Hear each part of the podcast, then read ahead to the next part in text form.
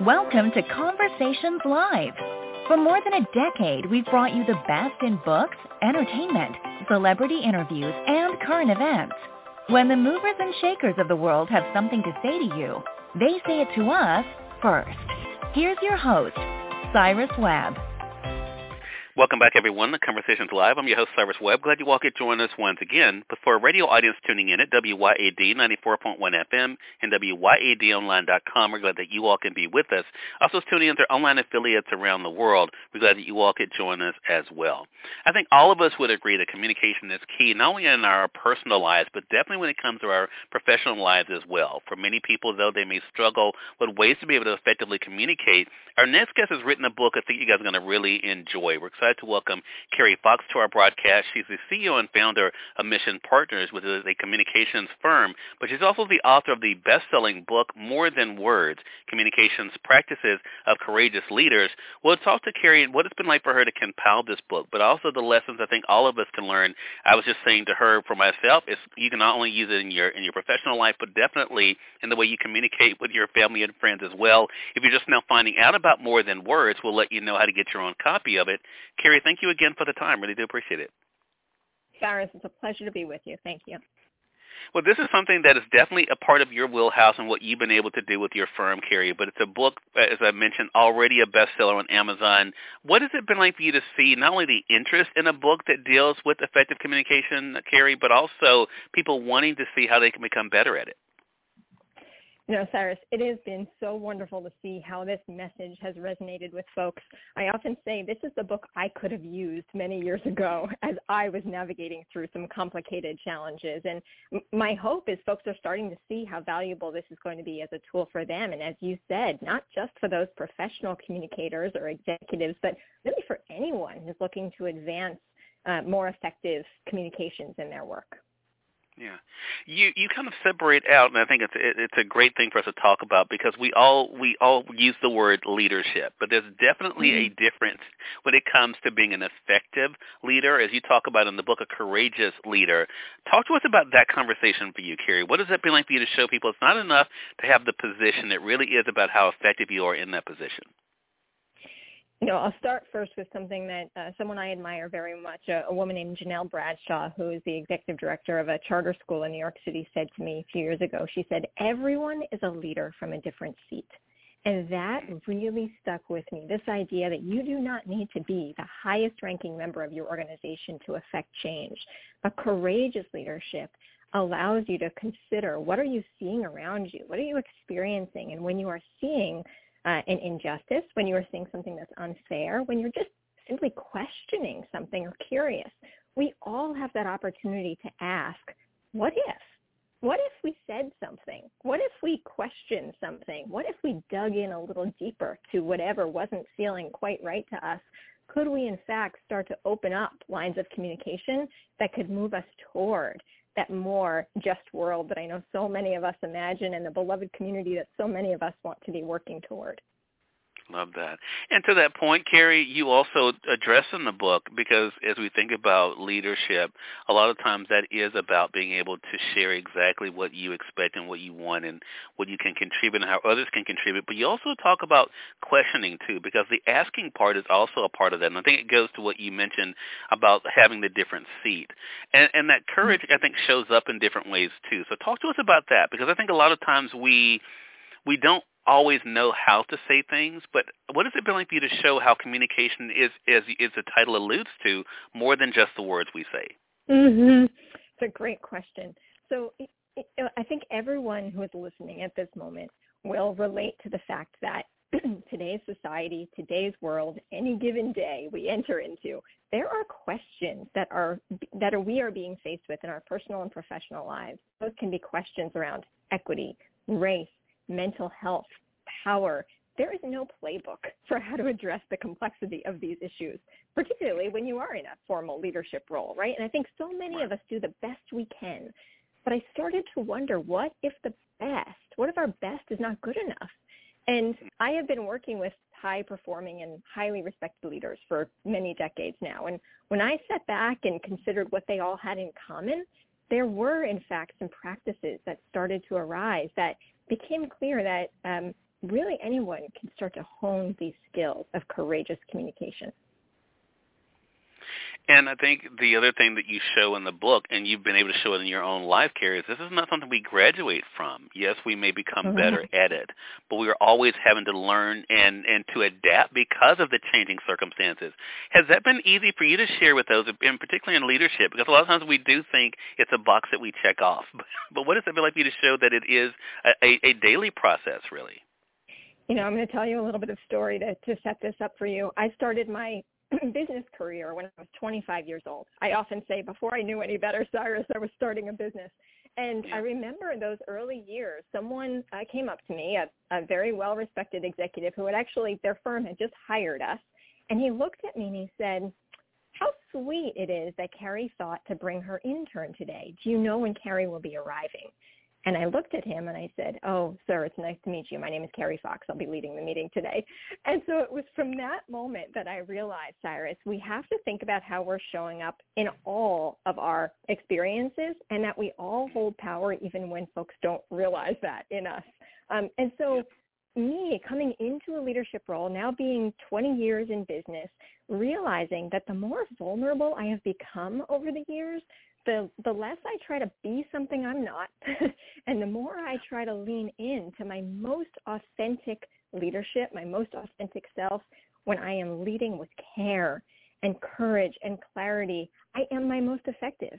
And that, I think, has really been a transformational journey, which I share in the book of what happens when you actually let go of some of those perceived ways we need to show up and instead lean into being a caring, courageous leader who really what that means more than anything, Cyrus, is kindness and empathy and listening.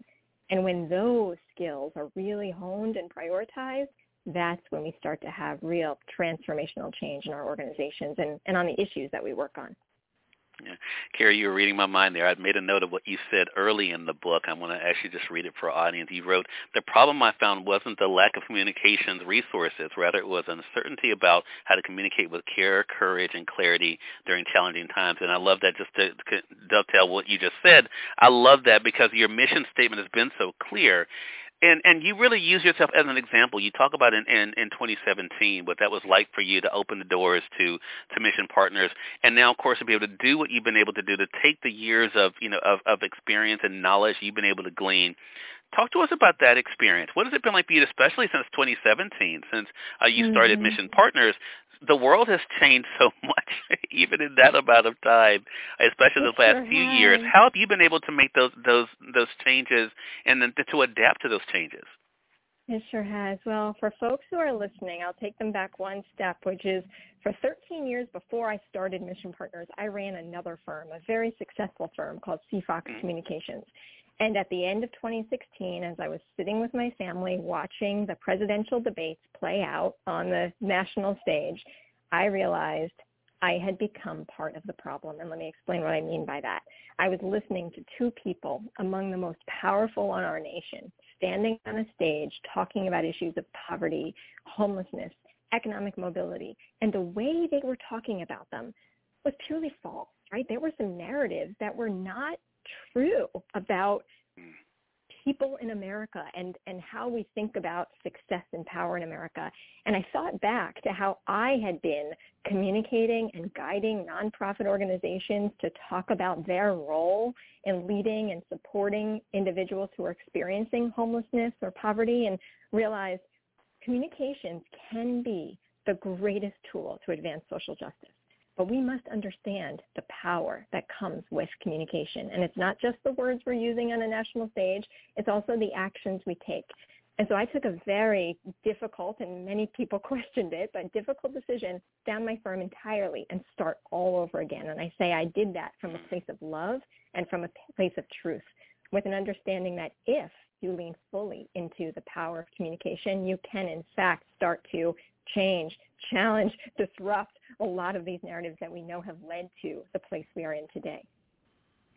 That is so true, and thank you so much for sharing that. And I appreciate that even in, in more than words, how much you do share, of course, the examples of others, Carrie, but you are definitely in the pages of this book and that leads to this question because I want to say for those who are just well, let me kind of reset. For those who are just uh, tuning in, either on the radio side or online, you're listening to Conversations Live. We're having a great conversation today uh, with Carrie Fox. She's the best-selling author of the new book, More Than Words: Communications Practices of Courageous Leaders. It's available now through our friends at Amazon.com, but also you can order it from your favorite local bookstore. We'll remind you of that. I was just going to say though, Carrie, that you not only share bits and pieces of your own journey in this book, but also the example of other courageous leaders as well. Do you find yourself continuing to, I know I have people, even as I've been able to do this now the past 20 years, I have people I still go to to be able to read about, to learn from, to watch, and to listen to so that I can make sure that I am staying on track and, and, and kind of keeping up the times.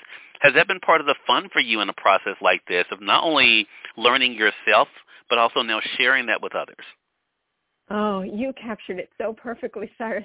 You know, I think one of the greatest blessings in my life is that I find inspiration in so many people around me. There are so many talented, courageous leaders who, quite honestly, just have their head down and are doing their work. And what they don't often realize is that they are disrupting systems. You don't have to be the loudest voice in the room to be disrupting systems, but it's how we show up day after day, consistently leading through values that you can, in fact, create such effective change. And so those are the folks I talk about in the book.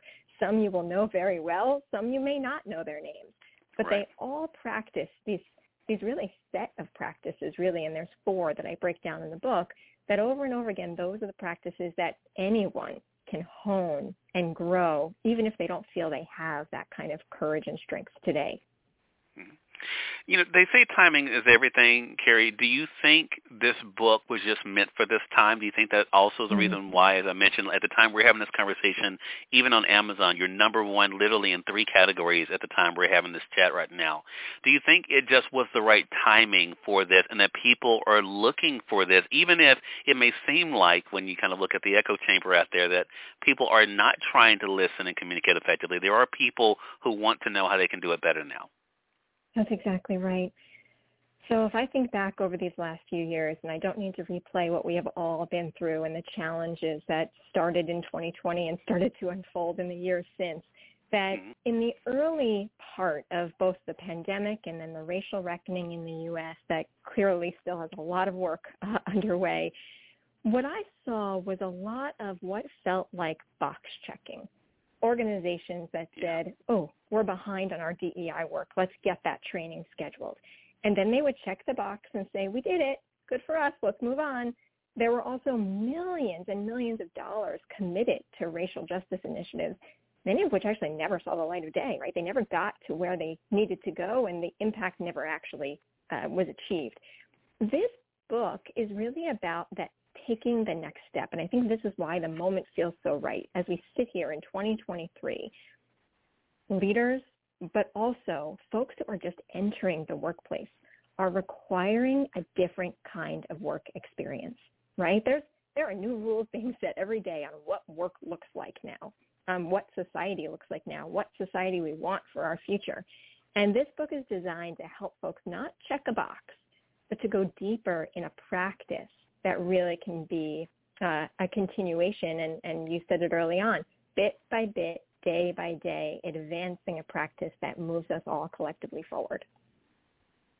Carrie, what keeps you optimistic? Because there's an, enough out there that can make us, even with the best of intentions, doubt if change is possible. What is it that has helped you to stay optimistic?